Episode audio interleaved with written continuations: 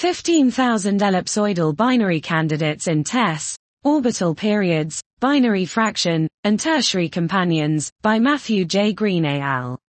We present a homogeneously selected sample of 15,779 candidate binary systems with main sequence primary stars and orbital periods shorter than 5 days. The targets were selected from TESS full-frame image light curves on the basis of their tidally induced ellipsoidal modulation. Spectroscopic follow-up suggests a sample purity of 83 plus or minus 13%.